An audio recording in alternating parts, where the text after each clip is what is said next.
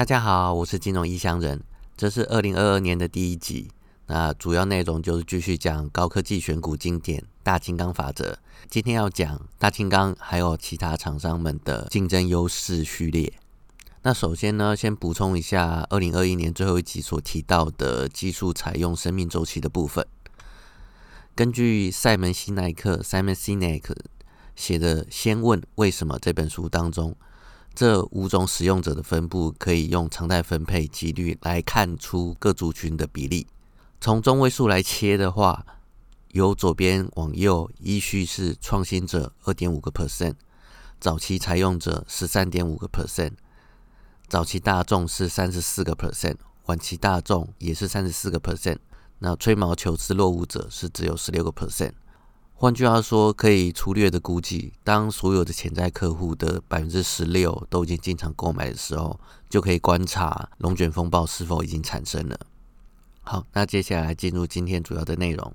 大金刚之所以能够极端强势的呼风唤雨，主要是因为大金刚在它众多厂商联合经营的生态系当中，拥有发号施令的权利，如同当年的 IBM Compaq、IBM 相容，或者是 Intel Inside。当然，现在 Intel 赢在显然不如 AMD 真相了。这除了苏妈经营领导有方以外，Intel 停滞不前更是主要的原因。接下来先讲大金刚的竞争优势，可以从以下四个面向来谈：第一，争取更多顾客；二，留住更多顾客；三，引导成本下降；四，推动利润提升。第一个，争取更多顾客。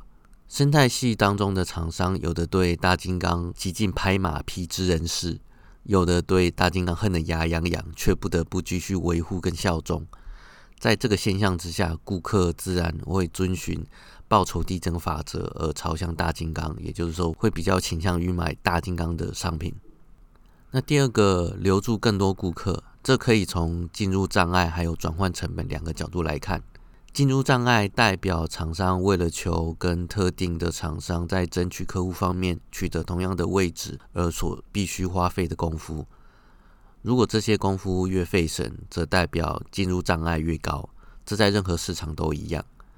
然而，在高科技大金刚厂商来说，它享有额外的优势，它可以任意找竞争厂商的麻烦。例如，大金刚厂商可以跟动任何一个环节，这会迫使。竞争厂商被动的跟着更改。如果大金刚愿意，他可以用这个方式持续不断的骚扰竞争厂商，使其疲于奔命。那转换成本呢？代表顾客、事业伙伴变换产品或服务架构时所需付出的代价。同样的，在任何市场这都一样，但是在高科技产业当中，转换成本高的初期，理由有二：第一个。系统内部相互依赖程度非常的复杂，以至于大规模转换几乎不可能发生。二、高科技系统汰换相当快速，但汰换时等同于压缩获利时间，所以如果没有特殊的必要，厂商们几乎不会去做转换的动作。基于以上理由，大金刚不用花费太多力气就可以留住顾客。三、引导成本下降。一般而言，成本下降都是利用经济规模。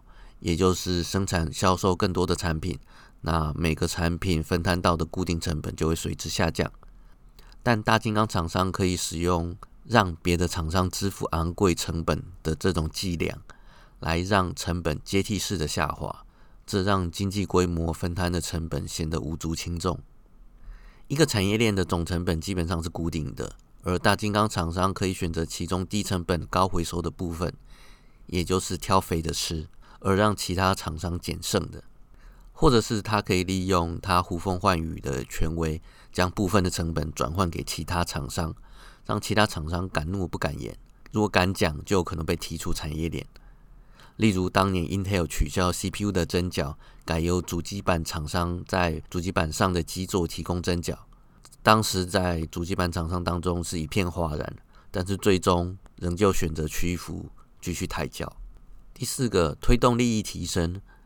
大金刚厂商的产品身价都较其他厂商高人一等，原因是其产业链在研发生产时都以大金刚为标准，自然相容性还有优化都是针对大金刚厂商的产品。换句话说，大金刚厂商不费吹灰之力就可以得到最佳的相容性还有优化，难道这不是一种竞争优势吗？关于转换成本，书中还将其按照高低转换成本以及是否为专属架构分成四个维度，分别是一高转换成本的专属架构。大金刚、猩猩、猴子就属于这个架构，属于这个市场。第二是高转换成本的非专属架构，国王、王子跟佃农是属于这个市场的。三低转换成本的专属架构，在这个架构底下，厂商需实时更新产品以吸引顾客，所以利润也跟着下降。